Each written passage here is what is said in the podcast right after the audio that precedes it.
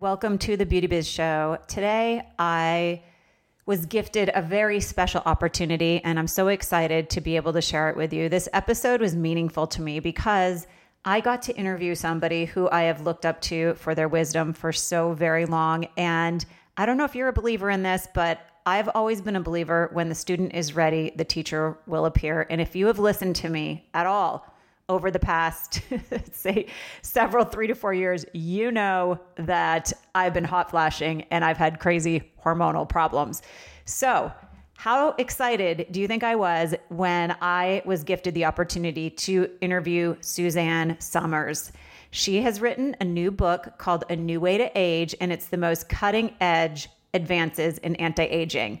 So she talks in the book about balancing nutritional and mineral deficiencies, bioidentical hormone replacement, detoxifying your gut, all kinds of crazy stuff that I've actually been dipping my toe into and starting to feel better because of it. So this book, I plan on having it on my coffee table for a very long time as a reference type book to gain wisdom from, to help me feel healthier and to function more like a human than I've been feeling in a very long time.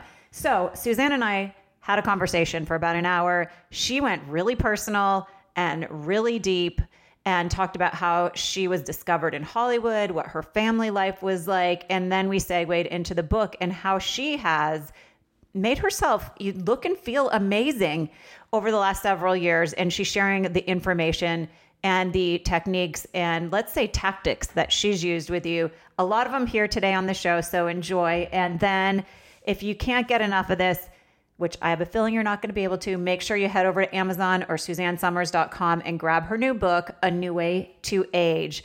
And um, let me tell you something. When I was in my treatment room in Los Angeles, I had young celebrity clients, young, beautiful clients, and they always used to say to me in their 20s and 30s, Lori, I want to be on your plan. I want to be on your plan. Let me tell you, nobody explains to you what is going to happen as you hit your late 40s and early 50s, like Suzanne Somers does. So, if you want to get on a good plan, you want to become knowledgeable and educated in the world of anti aging and how we can actually reverse some of the signs that will appear, you want to grab this book. Okay, guys, stay tuned. Enjoy the show. Thanks so much for being here today.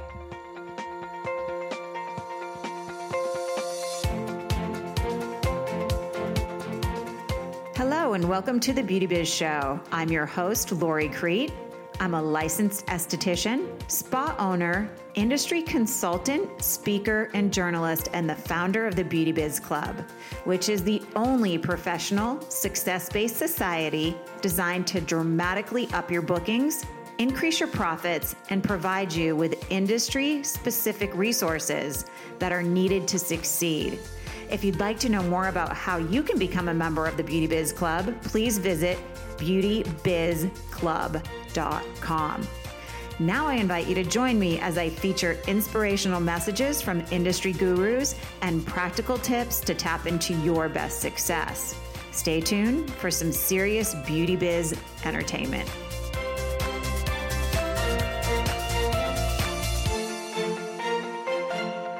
Hey, everybody, and welcome to the Beauty Biz Show. I'm your host, Lori Crete, and today I have a really special guest with me, Suzanne Somers. Suzanne, I am so grateful and excited to have you here. Well, thank you very much. I love um, the, this kind of communication. You know, the, the world has changed so much. I'm finding with this whole experience with the uh, epidemic and the pandemic and all that, it's forcing us to be creative in a way that we may not have been.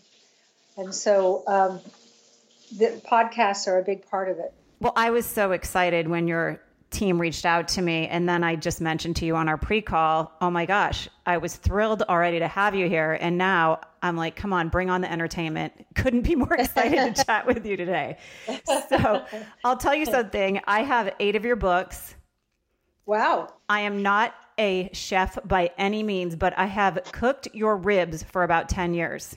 I don't know if they were your husband's recipe, the rosemary ribs, or your son's, but that is one thing I can do really well in the kitchen. So thank you for that. And when you can do great ribs, you can please the crowd.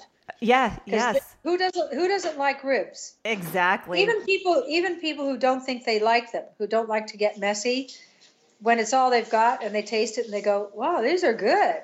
Yours aren't really messy. It's the crispy rosemary on the outside yeah. that makes them so delicious. Yeah. I've been doing them a little differently lately. Now I'm I've been um, parboiling them a little bit and then putting them, seasoning them like crazy, and then putting them in the oven with uh, covered with um, foil for a while. With all, and then at the end, brush them with maple syrup and any kind of concoction I can come up with, and they're kind of great too. That sounds delicious. Yeah. So, uh, before we get started, the world is changing, like you mentioned. I just like to know what people are doing to entertain themselves right now that we are kind of on lockdown. You and I live in a similar area and right. just share with everybody what you've been doing to entertain yourself. Well, part of this, um, uh, leading up to this, I had fractured my hip. I've never broken anything in my body before. I don't know if you've ever had a fracture, but you can't walk. And so I've been kind of confined to bed, told not to move so that that delicate stress fracture would heal. The doctor said it'd be easier if you had broken your hip, then we could just replace it. So I was already on in a lie down place, but as this last two week quarantine happened, I started feeling a lot better. And I've been lying in my bedroom and I have too much stuff. I'm so sick of my stuff.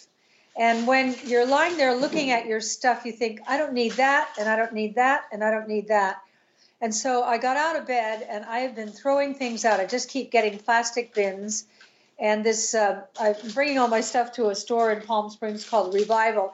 It should now be called the Suzanne Somers store. It's probably everything in there. Go there, everybody. There's probably there's Ralph Lauren and Richard Tyler and Donna Karan and even stuff from when I was on Three's Company. Is that's how long I've been hoarding. I'm a hoarder, and I didn't realize it until I was confined to my bedroom. It does feel freeing to get rid of stuff that we really don't need anymore. Oh, I'd like to get rid of half of everything I own.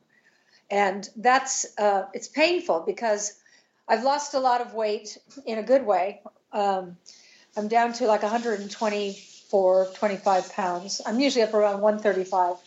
And I actually look better at 125. And so I've been trying things on that I want to throw out from 25 years ago, Chrissy Snow clothes. And they fit and it, I mean, I don't want to wear Chrissy Snow clothes, but the clothes of that era, I'd never had any clothes, and I bought a lot at that time, and I was all ready to throw everything out, and they fit. Now, the good thing is I have granddaughters, and it all fits them too, so they'll probably end up with it. Oh wow! And it's always fun to put on, and, and fashion finds its way back, so it's probably perfect for them, right? It is. It is. The even the uh, big shouldered ones are looking good, and the flared pant ones are looking good. I don't think I'll ever be able to go back to the blazer with the pads in the shoulders, though. That I just can't repeat it. yeah, you know, I did put a couple of those. Oh no, I don't know. I put on a red velvet Ralph Lauren the other day, thinking I'm going to throw this out, and it was like, whoa, well that looks good. So who knows? That's part of the what the sickness I have. My hoarding, my hoarding sickness. Well, it sounds like this is a transition period for you. Yeah, the quarantine well, it's all good. this is all good. I'm uh-huh. just curious before we start talking about your new book, which is why we're here today. Just tell me if there's one thing that you really miss right now. For me, it's going to Mastro's on Saturday night. I just miss that. Is there something that you're missing and you can't wait to get back to? Well, there's a restaurant in Palm Springs that we've been going to for 43 years. 43 years. And it's our date. And we like to go like every couple of weeks. And i like to get really dressed up. I mean really dressed up. The great thing about palm springs is there's no wrong. You, you can wear whatever you want. Oh anything goes. And, yeah i even i have this hat with a veil and i sometimes even wear my little hat with a veil. Alan loves it if only i smoked it would look so good to have red lips and smoke a cigarette unfortunately i don't smoke or fortunately of course and so we go we sit at the bar there's a corny well, not corny, a, a little uh, trio there that is perfect for this restaurant. And they play uh, what my kids call corny music. That's what I started to say, but I love it. It's from the Great American Songbook. It's very Sinatra esque. In fact, in the early days when we were going to this restaurant, Sinatra would be in that restaurant, in that bar. And um, it was always fun to see him, and he called me baby. I'd walk in and go, hello, baby. And I think, woo. The nice thing about Sinatra, which was very much like Johnny Carson, men were as gaga over both of those men as were women. They had this this sexuality that was appealing across the boards, and um, I was so lucky to know both men. I knew Carson better than Sinatra, but I saw Sinatra around town. We went to his house several times, and I was surprised to know that the kid that was in Sinatra, he said, "Want to go to the caboose one night?" So Alan and I go to the caboose with him, and it's a caboose. And he puts on an engineer's hat, and he's got the Lionel train set of every little boy's dreams. If money was no object, the trains go around the room and up the hill and down the hill and uh, down down a slope and up the slope and around and around. And he had all the controls, and I would stand there and watch him, thinking he's just a big overgrown kid and he made all this money and this is what he always wanted. So I was glad to know him. And then Johnny Carson, I was very, very, very fortunate to have been discovered by him. And who does that happen to? It was 1973, and I had written my first book of poetry. I was absolutely broke and a single mother and um, teenage mother. And I wrote poetry to kind of work out my feelings and emotions. Because at that time, when you got pregnant and you, you had to get married, and so I married who I had to get married to, who was a real nice guy. It wasn't his fault. First time I ever had sex, my granddaughter recently said to me, Wait, wait, wait. I said, What? She said, You lost your virginity and got pregnant on the same night? I said, Yep. my little son wanted to be here. But anyway, um, I was making a living as an extra because I hadn't, uh, I was going to say I hadn't finished college. I'd only gone to college for a few months and then got pregnant.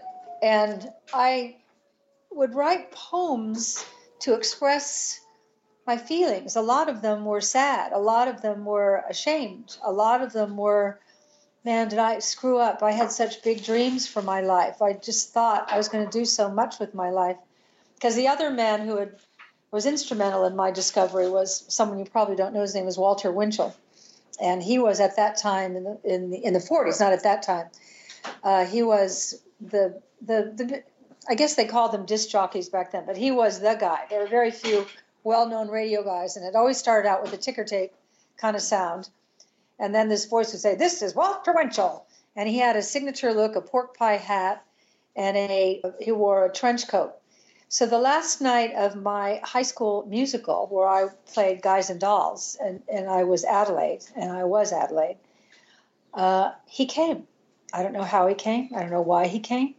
And after the show was over, he walks up on stage and he looks at me, comes right up to me, he says, You're going someplace, sister.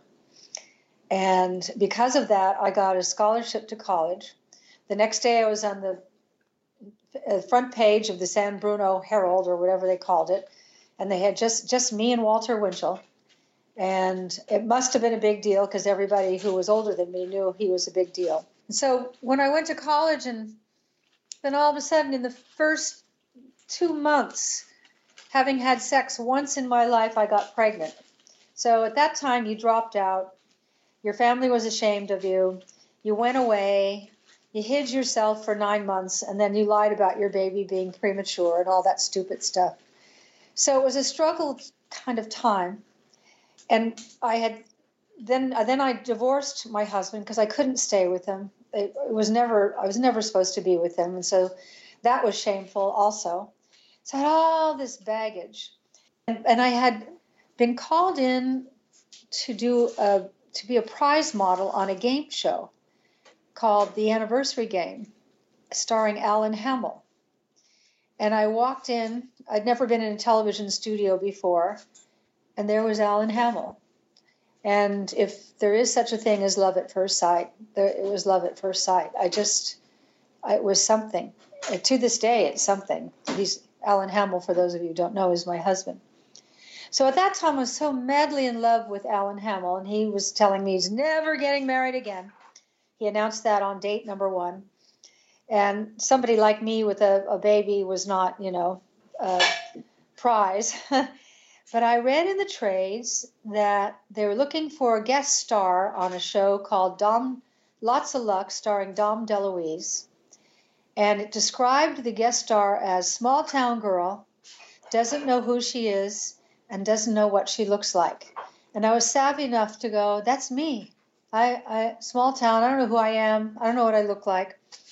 So I got together the $25 to fly to Los Angeles, mainly to see Alan Hamel.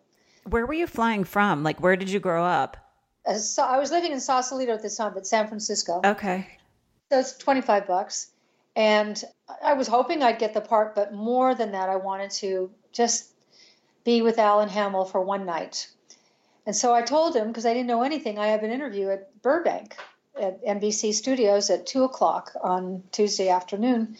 Can you pick me up at the airport? Of course. He picks me up. We have this kiss in the car that is memorable. You know, when you're just so in love and it's early and oh my God, it was so incredible. He drives me over to NBC. Again, when you don't know anything, the guard says, Why are you here? I'm here for the Dom DeLuise show, which I was in my mind. They said, Oh, go park over there. So Alan stayed in the car. I went in to where they told me to go. Had never done this before, and there are a bunch of blonde women there, all so much better looking than me. And I watched what they did. They stood up and they went over to the receptionist. They signed in, then the receptionist gave them a script. So I went over, I signed in, and they gave me a script.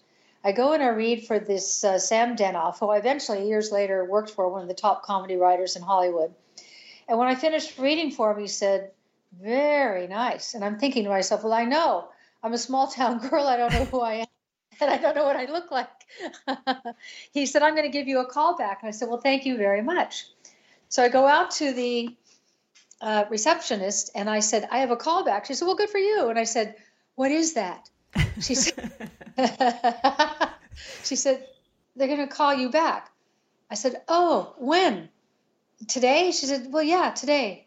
I said, Well, where do I go? Now I'm her problem and now I'm irritating her. And she said to me the next words that changed my life. She said, Exasperated. I don't know. Why don't you go wait in the commissary. She just wanted to get rid of me. So I went to the commissary and I'm sitting there all by myself. It's two, three o'clock in the afternoon now. And I don't have any money to buy anything to eat. So I'm just sitting there and the, in walks Johnny Carson. And I'm all alone. And I'm thinking, oh my God, there's Johnny Carson. Oh my God, there's Johnny Carson. Oh my God, I think Johnny Carson's walking over to me. And he walks over to me and he says, Hey, little lady, what are you doing here? And I said, I have a call back because, you know, now I had lingo. and I, I told him, Dom DeLuise, he said, Oh, he's a good friend of mine. Well, I hope you get it. And all I had, I didn't have an 8 by 10 because I don't know any rules or anything, but I had brought along one of my little books of poetry called Touch Me that had my picture on the front. So I just handed him the book thinking maybe he'll like my poetry. That was Wednesday. Friday of that week, I was booked on The Tonight Show, my first national television oh, debut. My goodness. Your life has all been about crazy timing. Crazy timing. And, you know, it's luck most of the time, or maybe it's the universe directing you. I don't know. I probably think a little of both. And I thought, oh my God, they must love my poetry. But I only had one kind of credit. I actually didn't get credit, but I only had one done, done one thing as an extra. And I hear Johnny Carson say when I'm standing behind that famous curtain, Well, we've all been wondering who the mysterious blonde in the Thunderbird in America Graffiti is. Well, we found her. And the curtain opened, and the audience goes, Woo! And it scared me because I didn't know what that was because I hadn't seen the movie because I didn't have any money. I'm a teenage mother. I'm trying to put food on the table. And he liked me because I was so pure. I was so naive. He had me on every month. He never came on to me. And I'm so glad about that. That's not what it was about. He there was nobody in town like me. Everybody was trying to act like they were more than they were, and I I did not even be that. And so he said to me, his first question was, Well, when did you get to town? And I said, Today. you know, like when you, when you ask a little kid a question, it's literal. When I talk to my grandkids, what are you doing? They go, talking on the phone. I think, of course, you know, it's literal. And so my little book of poetry called Touch Me became the number one best selling book of poetry in America that year, along with Rod McKuen. So, you know, in this whole Me Too movement, and men have treated me very badly in my life. I, but men have treated me very well. And I just mentioned three men that uh, changed the course of my life, who, through uh, total respect for me and who I was, and the ones that treated me badly w- were actually really important in my life, like my father, who was a violent, violent alcoholic. My, um, I wrote couple of books about him.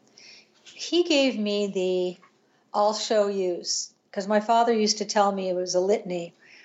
He'd get drunk and he'd say, You're stupid, you're hopeless, you're worthless, you're nothing, you're a big O. And I heard that over and over and over again. And that's why my self esteem was so low. But because of that, it gave me that purity of I, oh, I knew I was nothing because he told me over and over, so I couldn't even try to be something. But then one night, something happened, and then I'll let you ask me some questions. I'm sorry to do this monologue, but I think it sets up how this all became. One night, I, my mother made me my prom dress, my first date. And she took me to the theater district in, district in San Francisco and let me pick out whatever I wanted. And I picked out this peach and pink sequin for the bodice at uh, fabric, and then for the skirt we did three layers of peach chiffon and pink chiffon, and then another layer of another version of those colors. And she finished the dress and she hung it on the back of my closet door, and tomorrow night I was going to wear it. And with my father, and for those of, you who are listening, who come from alcoholism or drug drug addiction. You know what the nights are like. The nights are, are filled with fear. And somebody's always it. And my father had been watching my mother make me this dress. And he was very jealous of the relationship we had because I had no relationship with him because I was terrified of him. And so he knew the dress was finished.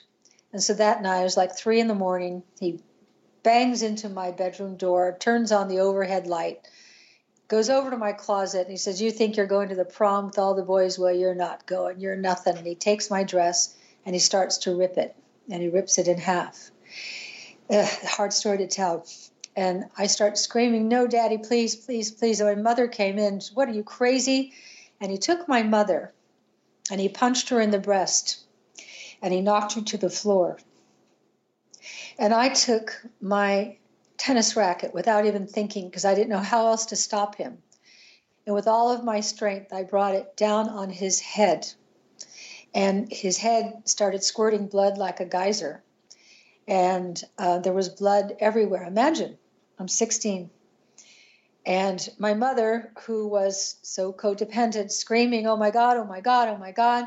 And she drags him down the hall and drags him through the living room and down the front porch and drags him into the car and I run out the back and I'm so sorry, mommy. I didn't mean to kill daddy. I didn't mean to kill daddy. And she backs off. She's in shock. And I'm lying on in the alley in the dirt. And then I look at myself and I'm covered in blood and there's blood everywhere. And so, like a crazy person, I take a hose and I start washing and washing and washing. And then I go inside and I started scrubbing and scrubbing and scrubbing. And trying to get rid of this craziness, just get rid of it. And then I took off my robe and and then I went into my closet and I hid in the corner under my clothes in my closet and felt so horrible. And around five or six in the morning, I hear my mother pull into the driveway, and I look out the little window of my closet, and there's my father. His head's all wrapped in bandages. I had given him a concussion and a bunch of stitches. From that moment on, I was terrified of him, but what I didn't realize that he was terrified of me because I was the first one in the family in that movement of taking that tennis racket and bringing it down on his head. What I was really doing was saying, no. Enough. Right? Enough. No more. No more. You can't do this. And what I learned from that was um, he, you can tell me I'm nothing all you want. Well, I'll show you. And I call it the I'll, I'll show yous. And I did. Oh my goodness. You know, I want to thank you for sharing that story because I think all too often celebrities are viewed as just having everything paved out so perfectly for them. And people don't understand you can go from struggle to very successful. I think the the uh, most successful ones do. I think to find that piece of you inside, that piece of your heart inside that um, allows you to see yourself for who you really are without criticism. You know, the way I look at myself now is I'm proud of myself. I didn't I didn't let him win. I won. And um, that that book became a bestseller, 16 weeks on the New York Times list. It became a movie. It started the Children of Alcoholics movement. I started lecturing on behalf of children of alcoholics, and they came. I wasn't alone. I always thought I was the only one who was affected by alcoholism who didn't drink. But the children of the alcoholics don't know where they fit in because they don't have a title. And I gave them a title. We were adult children of alcoholics. And it was a profound movement, very profound. So, you know, if you talk to people who had childhoods like this, who had crappy upbringings, I had a great mother.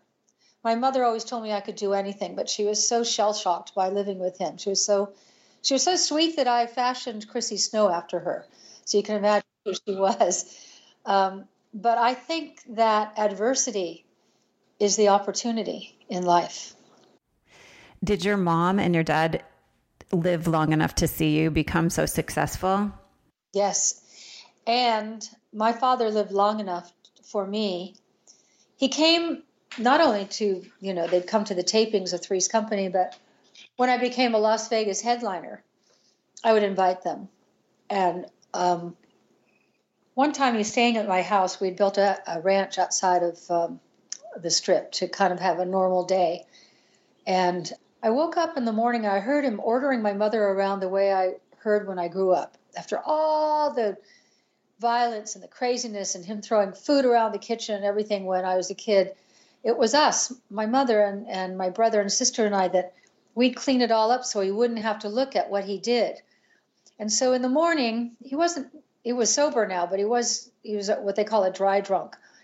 And he is not throwing food around, but he was ordering her around. Mommy, where's my breakfast? Mommy, where's my paper? Mommy, where's and I lay in bed and they left that day. And when they got home, I called him and I said, If anyone ever treated my mother and me the way you treat her and the way you treated me, I would kill them. And he said, I thought I was doing so good. And I said, You're just sober. You're not well. You haven't done the work. I want an apology, and I want you to apologize to my mother for what you did. So my mother said that he sat at the table that afternoon and wrote letter after letter and then smashed it up and threw it on the ground. And finally, he sent me the letter that anyone who's ever been abused wanted. And it was all over for me then. I said, It's okay, Dad. I love you. Oh, that's a happy ending then. Absolutely. So they got to really enjoy my success, and uh, I did show them.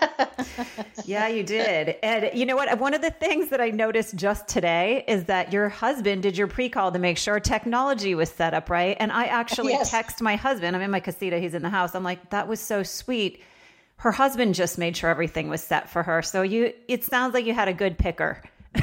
Oh my God, he's the he's the he's the right husband. Oh my God, uh, I love it. We were sitting in bed last night because you know the court this quarantine. We were talking, and I said, "I think you're perfect." He said, "Well, not perfect." I said, "Honestly, I do. I, do, I can't think of anything that I think that's wrong with you." He's so during this time that I've been down. It's first time in our marriage that I well, I had breast cancer 20 years ago but that didn't put me down like this did. He's been so tender and so caring. I mean, I haven't really even been able to bend over to be able to put my pants or my underwear on. and he does it. He goes, "No, I like this job." I, I, had no idea because sometimes I follow your Instagram lives. You'll actually motivate us to go out and hike when you're walking around here in Palm Desert and doing your little hikes. So I didn't know you were down and out. Yeah, I, I, I can't wait to get back on the hiking trail. I just can't wait. And you know what? I was working with a therapist today, and I'm just about ready to get rid of the crutch. And he said, Do you have a pillow you can put between your knees and squeeze? I said, better than that. I have a thigh master. oh, that's right. He obviously said, did not know your past. Yeah. And so he said, "Oh, yeah, use that." So I he said, "Let's let's see if you can do it." I did it 10 times. He said, "Okay." He said, "For the next week, do it 3 times a day, 10 times a day to st- strengthen the fracture which is right in the pelvis and and in the and the uh, not in the hip joint, but below the hip joint where the pelvis is. So it's very painful." He said three times a week. He said then work up to 20 three times a week, then 25, then 50. He said just start doing the thigh master uh, three times a, a, day. I didn't say three times a day, I meant not a week. Uh, for as long as you can without overdoing it. And he said, You'll be walking perfect again. So I'm so happy about that. Thank God you didn't take that to revivals in Palm Springs. No, no, that's staying. okay, That's staying. And also, I, I, I asked about the butt master, which you put on the outer, and he said that's fantastic for the whole um, pain in the butt cheek, which is part of the fracture. So, so these things, you know, the the thigh master uh, was just a stroke of great luck. Timeless in every way. Well, I love. I have notes here about your book, so many notes. I finally stopped reading it because I couldn't get through like a paragraph without thinking of a question. I'm like, I'm just going to let this conversation flow. Great. I have to tell you, I'm such a firm believer in when the student is ready, the teacher will appear. Totally. I am 50 and I haven't stopped sweating for like three years. Oh, you are ready. Oh gosh. So I said to Jay about two months ago, I know why we age because we sweat out every bit of moisture we've ever had in our body. Did you get to the point where I described the seven dwarves of menopause? Itchy, bitchy, sleepy, sweaty, bloated, forgetful, and all dried up. And they oh, all yeah. they all visit, don't they? Thank God I have not been bitchy. That's the crazy thing. Okay. I actually have found this has made me nicer, but six of them spot on. Yes. Okay, yeah. So you're lucky the as estrogen and progesterone when the ratio's off. Uh, that's when the moodiness comes. That's why young women have PMS. And the reason that uh, young women, and probably myself included, uh, get, and in my case, got breast cancer was estrogen is carcinogenic. It is. But progesterone is anti carcinogenic. So we make estrogen every day of the month. But for 15 days of the month, we make progesterone. It's nature's way of, of loading you up with estrogen. And when you reach an estrogen peak on the 12th day, which happens to coincide with full moon, and if you go back to paleo times, uh, here, here are women, the highest estrogen uh, uh, quotient of the month with the full moon at their horniest. And that's how nature set up that we make babies. The next day, the progesterone comes in going, okay, enough with the high estrogen. You get to feel good for a week, but I'm going to knock down all this estrogen so your ratio is right so you don't get cancer. The reason I believe I got cancer and so many women your age group gets cancer, and the fact that you're not moody means you've caught it in time, is that we stop making sufficient progesterone. So if progesterone is your anti carcinogenic hormone, and you're not making enough of it, you're a setup.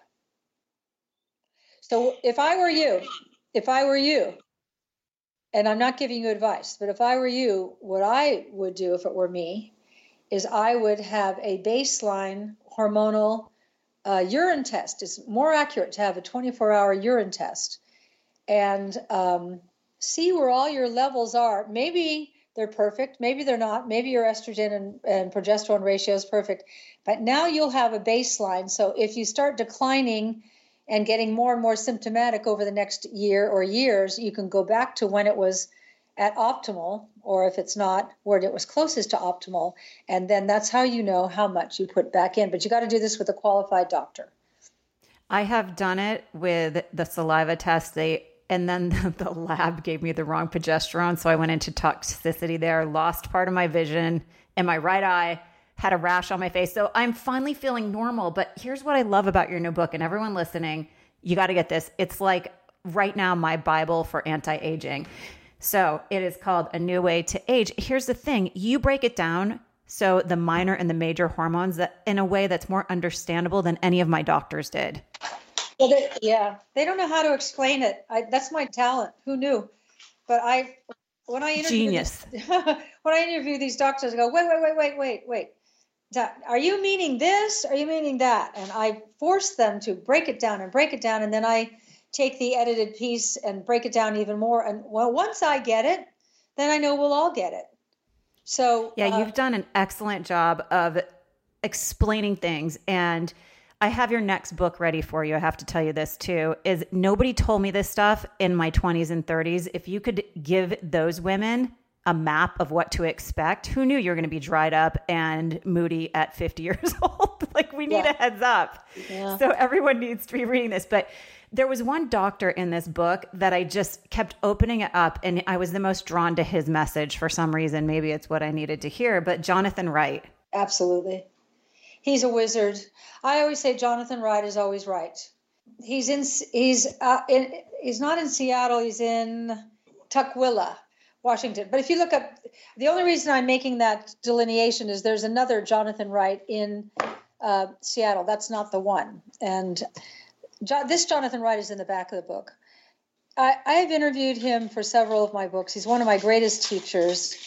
He's a, ver- a voracious reader he, you know, I said to him one day, oh, this year, I'm getting these spots on my hands. I've never had them before.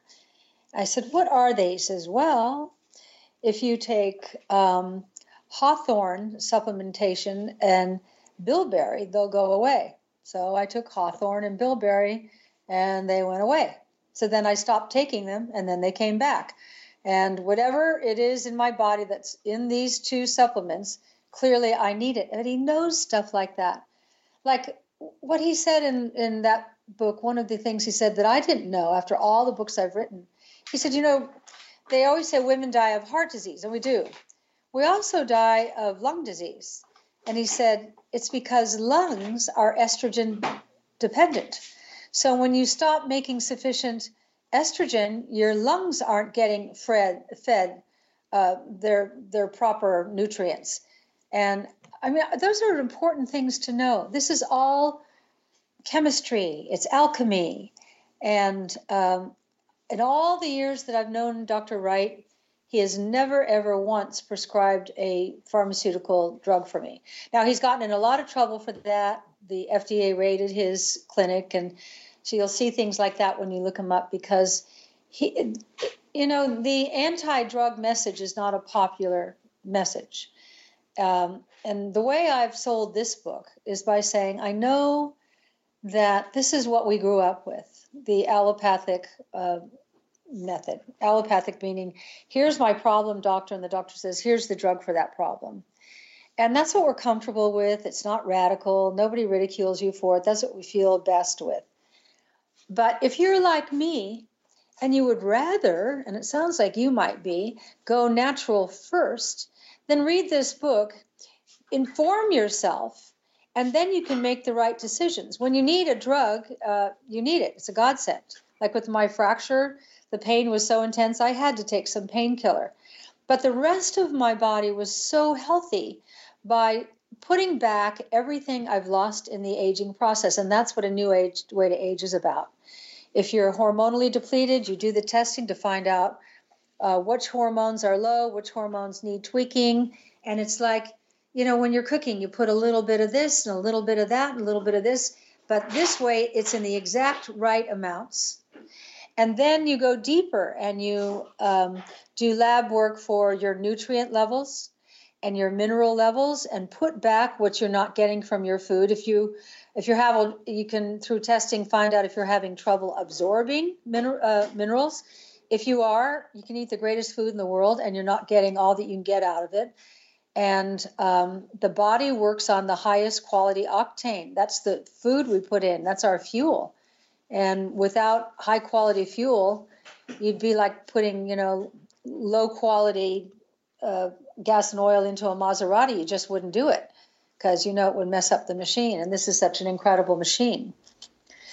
I loved what he said. When it to me, it was so profound when he said, "In 40 years, Jonathan Wright, that we are talking about, I've never healed a patient. They heal themselves." And it's exactly what you're saying. Like you have to figure out what's going on. Yeah, exactly. To correct it. Exactly. That's a great quote of his. Yeah, he has no ego, which I love that about him. No one's going to care as much about your body as you. No one. There's no doctor. He, they will help you, but the more educated you come into these doctors, the better quality health care you're going to get. Because if you go into a doctor's office knowing nothing, they have to start in kindergarten and they don't have that kind of time. The alternative doctors have more yeah. time than the allopathics, but the fact that you're reading these books, and I write these books for all of us so that we can go into these doctors informed and um, start, you know, uh, near the end of the alphabet rather than at the beginning. I have I don't know if you know this, but I owned a spa in Los Angeles for a long time. I sold it. I moved out here, but I used to work at A4M every year and I would see you walking around. As a matter of fact, one time they put me on hold to come up and give you a facial with microcurrent, but it oh. never actually happened. so, one of the things I focus on the most starting every facial is relaxing the right muscles because it doesn't matter what you do. If you can relieve tension from the face, I can take years off your face. That is my confidence factor. And you talk about something, I opened it up, I was fascinated, aging in the jaw. And your husband's story was yeah. crazy. Yeah. And how many, especially little boys, but little girls too, didn't fall off the monkey bars as kids or yes. get hit in the head with a baseball or I fell out of a car. He he had a terrible uh, incident happened. He was hung by these bullies and left to die. The, the jaw is so uh, important to alignment. And so people go, alignment, who cares? You want to care. There are two major nerves that come from the GI tract. One is the vagus nerve, and the other is the trigeminal nerve. It comes up from the GI tract through the heart up through the neck in the base of the um, the brain, which is the cerebellum, behind the ear, and then up into the brain. The behind the ear is the important part. If your jaw is out of line, and those two important nerves supplying blood to your brain are uh, in the way of your out of line jaw, now your jaw is sitting on those nerves like a kink in the hose, and you're not getting sufficient blood flow to the brain. And there's your stroke, and there's your heart attack. And for us, we were lucky it manifested in Al- Alan, but 40 years later with facial tics and lockjaw, and we went from doctor to doctor and found it on the day that I know he was going to have a stroke. I know it because he reached a point where he couldn't close his mouth and he couldn't open his eyes and I, I knew that he had a high toxic burden and I didn't know why. And we'd been doing all the testing. And I went to a doctor, uh, Dan Johnson, on El Paseo in Palm Springs, who uh, gave IV uh, chelation. And so, in order to be his patient, he had to examine him. And my husband was having, he couldn't open his eyes and couldn't close his mouth. And he said, Do you realize you're crooked? And I looked at Alan, who I've been with now for 50 years and I'd never noticed that his one shoulder just veered slightly lower than the other, which was his all his life making compensation for something he didn't even realize for a jaw that had his uh, neck alignment out.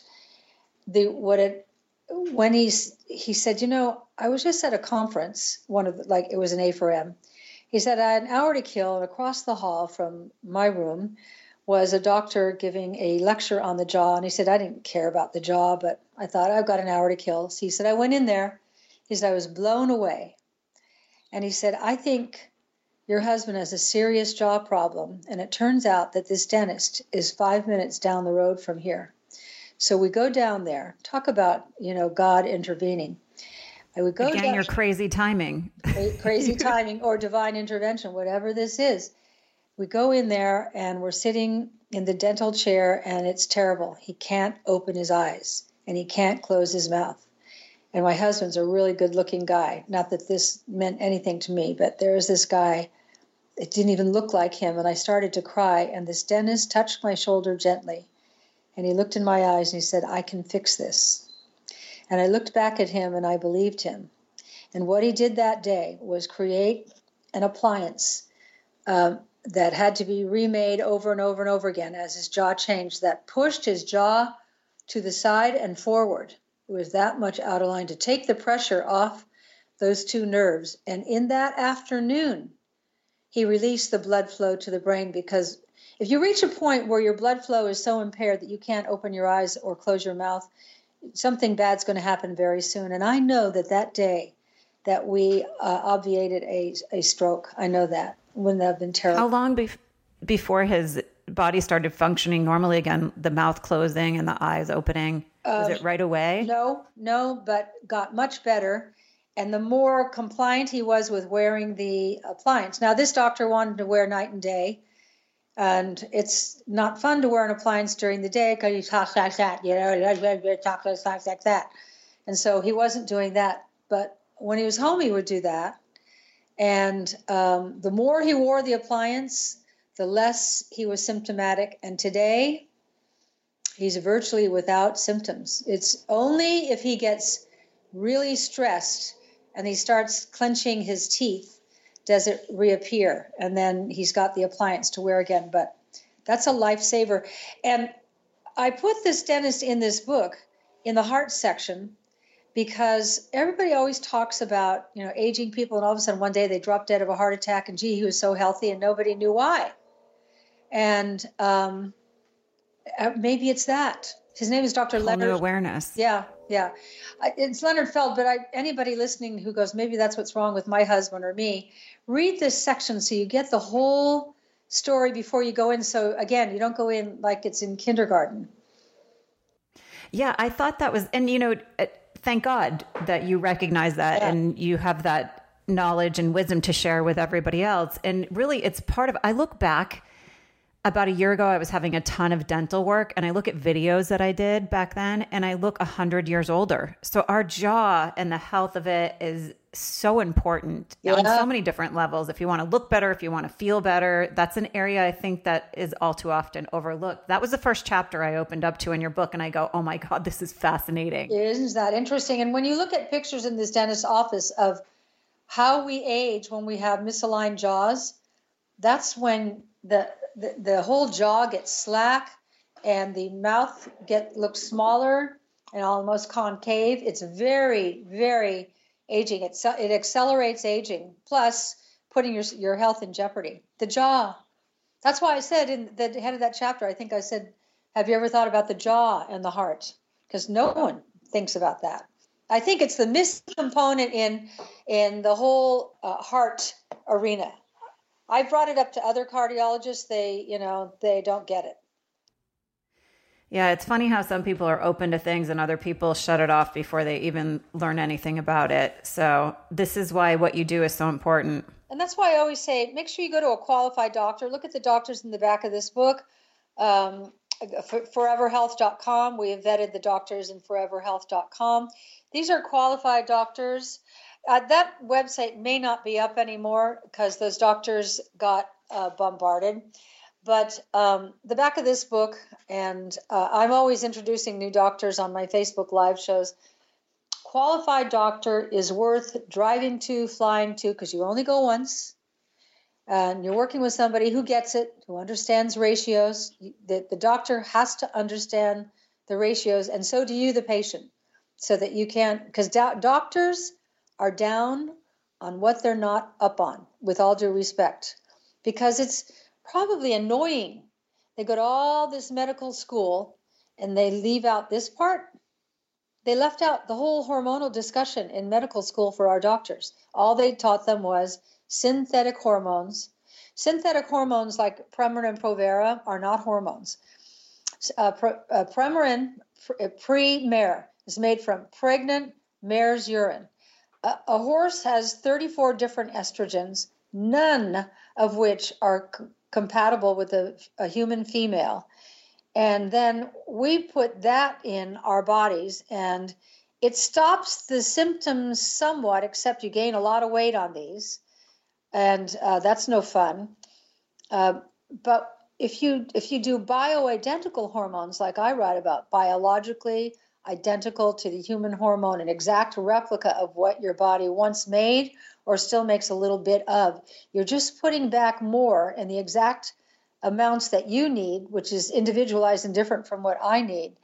And uh, your life starts changing within the first two weeks when you go on these uh, natural hormones. I'll never look back. I'll never stop taking them.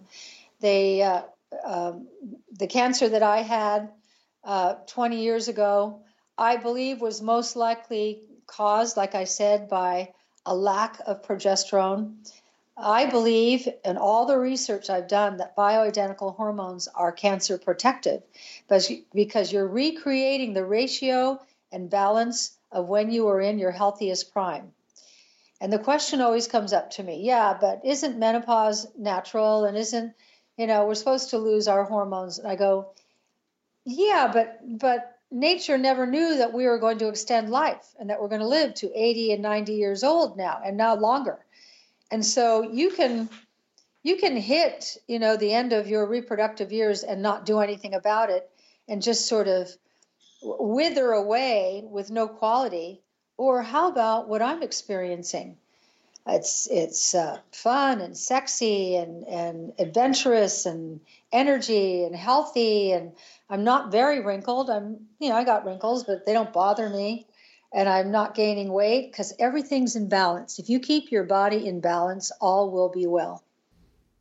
I love that message. And I do believe harmony is where healthy hormones is at. Totally. For sure. Totally there's there's two more things that I want to talk about because they're so relevant right now. And one is you say something about sleep and boomers being up at 3 a.m. All of my friends are up at 3 a.m. right yeah, now. Yeah, that's hormones.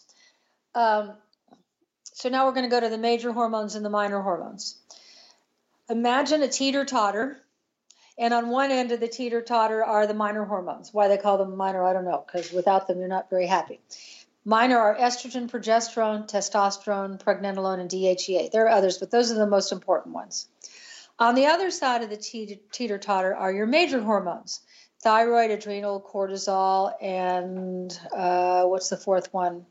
How could I forget that? It'll come to me in one second.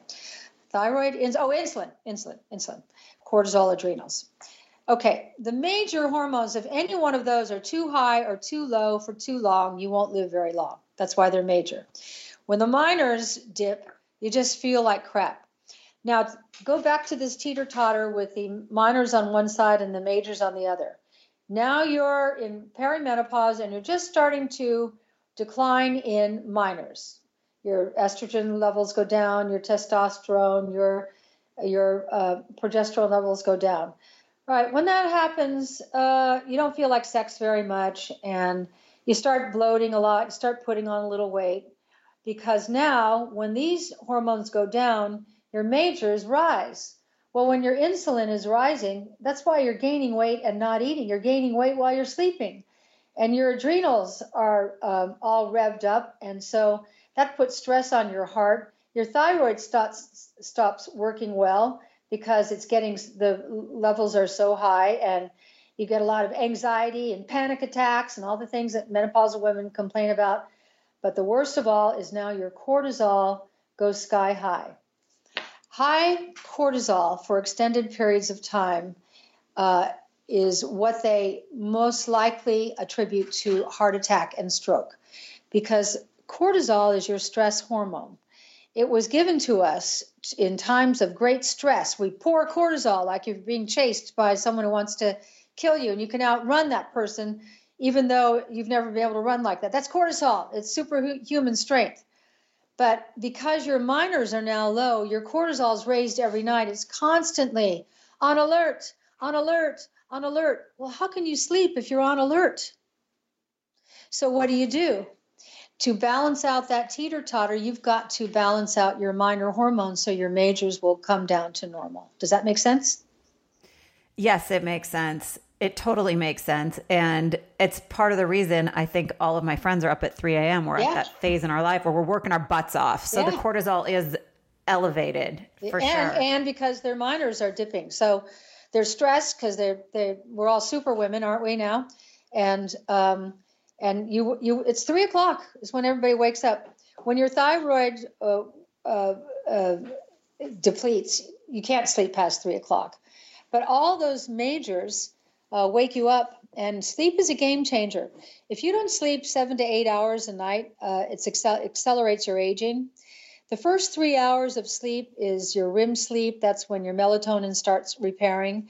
The next three hours is when all the repair work starts, you know, happening. We repair in sleep, but if you're only sleeping three to five hours, we don't kick into repair. Now, here's the lousy thing: me, even if you get to go back to sleep, you got to start all over again. The process has got to start all over again, and you probably won't be able to sleep long enough to get into that repair mode. So you just wake up and you're just tired all the time. Women, menopausal women are tired. That's why they have dark circles under their eyes. That's why they're just tired and then cranky. Cranky. How how can you not be cranky if you don't sleep? I'm not a cranky person. Yeah, go on.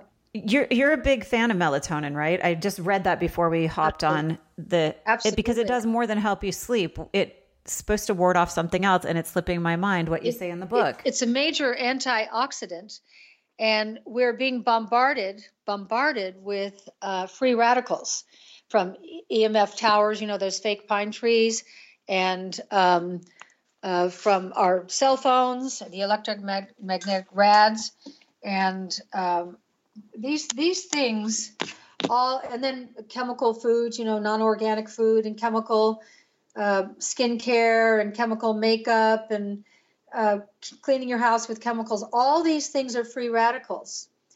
Antioxidants, in Suzanne speak, eat free radicals. So melatonin is an important antioxidant. And I just finished reading a book on curcumin. These are the kind of books I read. I'm so boring. but curcumin is a powerful antioxidant also. I now I'm I'm loading up on that every day. I don't know what that is. Is it a supplement? Curcumin is a supplement. There's an herb called turmeric. And Oh yeah. in Indian food, they always use turmeric. But inside the herb turmeric is curcumin, and curcumin is the medicine inside the turmeric. I'll tell you how important it is. Uh, in one of my books, I interviewed this Pakistani doctor, Khalil Mahmood, and he said, You know, I'm from a third world country, and we have much less cancer than you do in your country. And I said, Why is that? He said, Well, first of all, we breastfeed for a much longer time than you do. He said, um, For a minimum of four years. He said, That protects the mother and that protects the child from breast cancer. He said, But maybe as or more importantly, it's the spices that we use in our food. And he said, turmeric, curcumin, um, uh, garam marsala, and he went through all the, the well, everything that's in curry, curries. And he said these are major antioxidants and they're cancer protective. I'm going to pull my turmeric back out tonight. I haven't taken it in a while. Thank you for that. We're lucky we're alive long enough and people are doing this kind of research that we can get this kind of information. Because I don't know about you, but I want to live this long life we're afforded. I like it. But um, yes. I don't want it without quality. I want my memory to be as sharp as yours because I feel like at 50 I'm losing it. And I'm like, how does she remember all these names of people and supplements and all of this when stuff? you're when you're on the right hormonal cocktail, uh, your memory will come back, and it's so great. You want you know, and as we age, you want to keep your brain, and you want to keep your bones. And this last couple of months, uh, having my bones be compromised with this fracture, uh, and having to limp, wow. Uh, maybe it maybe I gave this to myself to appreciate how wonderful it is to walk and wear my Manolo Blahniks and strut my stuff. I mean, gosh, I didn't know I liked it that much. So fun. So I'm a girl. I think we're all realizing right now the things that we took advantage of and missed. It seems to be that time that the universe is gifting us, isn't Yeah. it? Yeah, you can get it back. It's it, you can you can put everything back together again, like Humpty Dumpty. You can get you can get balance back. And the more you read, the more you educate yourself because you're not going to find this out in mainstream medicine. It's not what they study in medical school. Um, and yet, you know, doctors have to go to medical school pre- predominantly for surgery. I don't want a surgeon who didn't go to school. right. Um, but these new doctors who are medical doctors who went through all the schooling, but then realize we've hit the wall for all intents and purposes with uh, allopathic medicine, have taken a big foot out and at great peril to their businesses to treat people the way they want to treat them. And that's what they all say to me. Why, why did you do this? You could have made so much more money being a mainstream doctor. Yes, but I wanted to treat my patients the way I wanted to treat them. Got to respect that. Yeah, transparency is way more than tactics sometimes when it yeah. comes to medicine, especially. Yeah, that's a nice way of putting it. I um I you know, as we wrap up today, I'm going to tell everyone um, just where to find your book. You can get it right on Amazon. Not a better time to be investing in books since yeah, we're right. going to be at home. Right. a new way right. to age. And it is so good. And when I was speaking to your husband briefly before we got started, he said it really is like a reference book. And it is. I imagine yeah. for a very long time, this is right now I have about 50 papers in here saving pages. Wow. Wow. It's so great. And I think that's the way to read it. I don't think you have to read this start to finish. You can. Um, but I think the way you're reading it, pick it up, open it up, and something grabs you, and then suddenly you find yourself reading the chapter before and the chapter after. So I like that you're reading it like that. Oh, and my husband, every time I read a chapter, I'm like, you got to hear this. You got to hear this. So I think as we wrap it up, it would be so uh, mindful, maybe powerful. I don't know the correct word to just talk about stress and your chapter on stress because it, we're feeling it heavy duty right now. Yeah. Yeah. If um, stress is a killer for sure, the brain.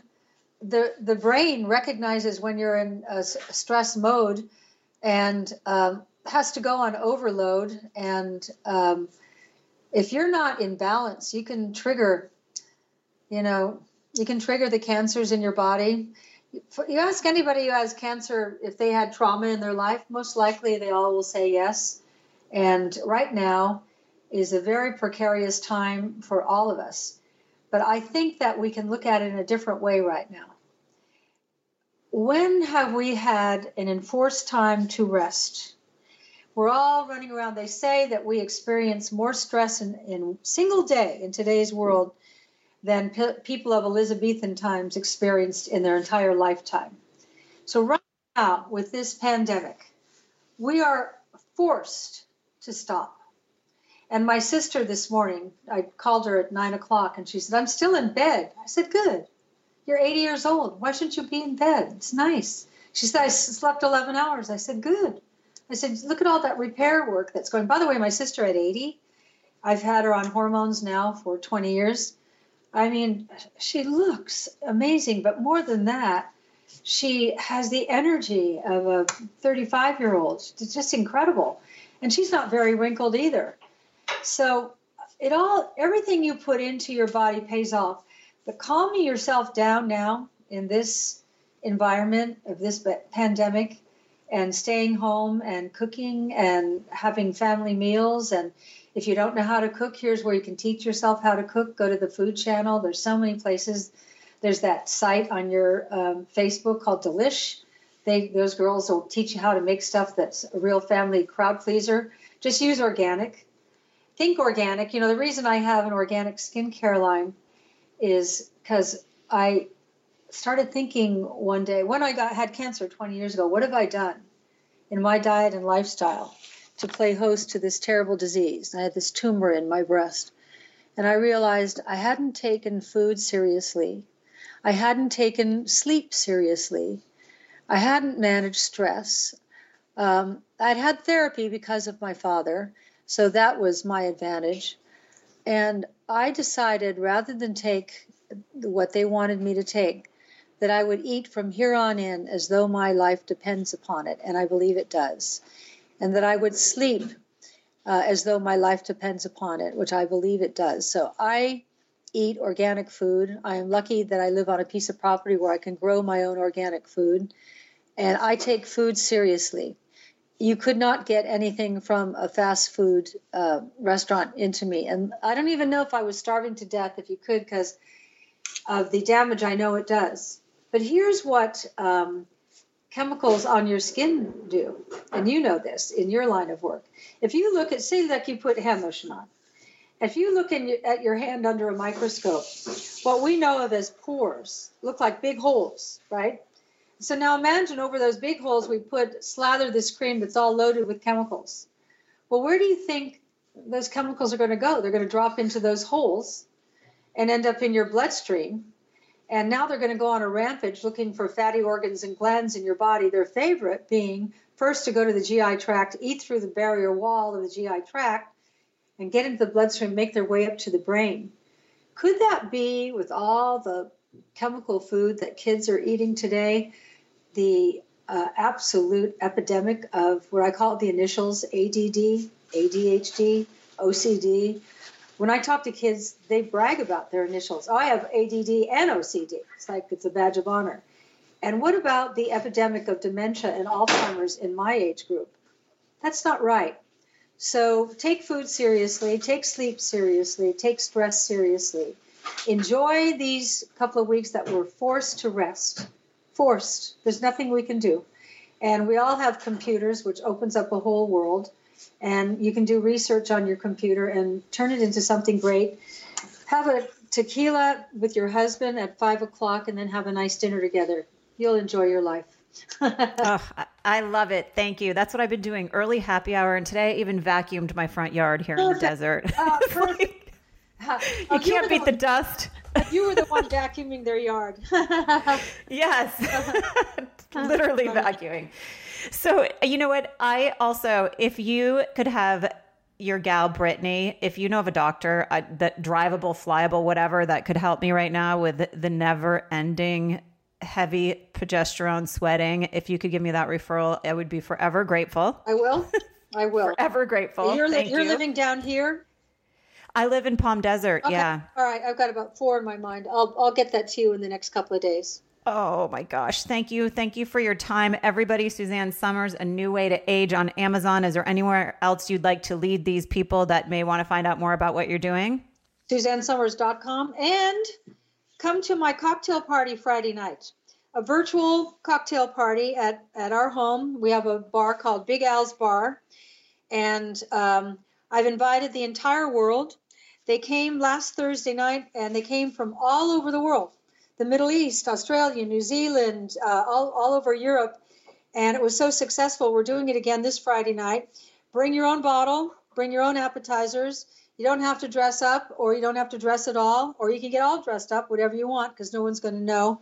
And it's a safe cocktail party, and we're going to have so much fun. And we do two of these every week. But this oh my gosh, I've been to one of them before it's on Instagram live. Yeah, Instagram to your cocktail party. It's, it's, Instagram and Facebook, whatever you're most uh, comfortable with. And um, and I also sell product on the days when I'm not doing my big cocktail party. And because I have no middleman, I'm able to give big discounts on all the organic skincare, hair care, organic makeup, and it's all great stuff. I wouldn't sell it if it wasn't great.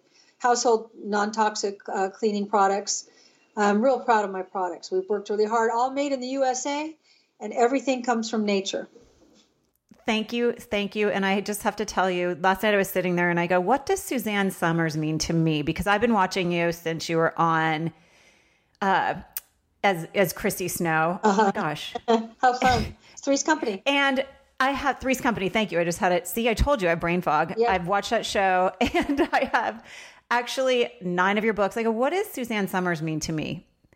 And I thought, oh my gosh, you really have been like my favorite college professor that has taught me about aging as a woman. And eh, just, I want to thank you for that because you put it out there even when people tried to get you to stop putting it out there, right? They wanted to put a hush on you. they sure did. But um, I showed them. yes, you did, and and you've really taught me a lot. So thank you for your wisdom. I really appreciate it, Thank and you. thanks for being here today and speaking to my audience. Well, I appreciate that compliment, and that's what we women are supposed to do. I'm now the matriarch, and it's it's um, it's only right that I take care of those who are coming up. And I really that's lovely compliment. Thank you, Suzanne. Thank you. Enjoy our great weather, and uh, here's to speedy healing for your hip. Thank you very much. I'll, that I'll take. I'll see you. Okay. At the, see you at the cocktail party Friday night. That sounds good. I'll be there. Okay. bye bye. Thank you. Bye.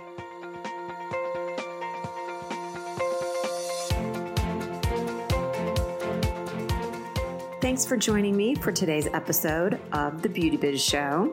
If you enjoyed the show and you would take the time to leave a kind review over on iTunes, that is very much appreciated. And if you find you are left craving more beauty biz inspiration and success tools, then you're going to want to head over to beautybizclub.com, which is the premier online success academy where talented practitioners go to maximize their potential and to become booked perfectly. Again, that is beautybizclub.com, and it would be my pleasure and my honor to help you tap into your highest potential in the beauty industry.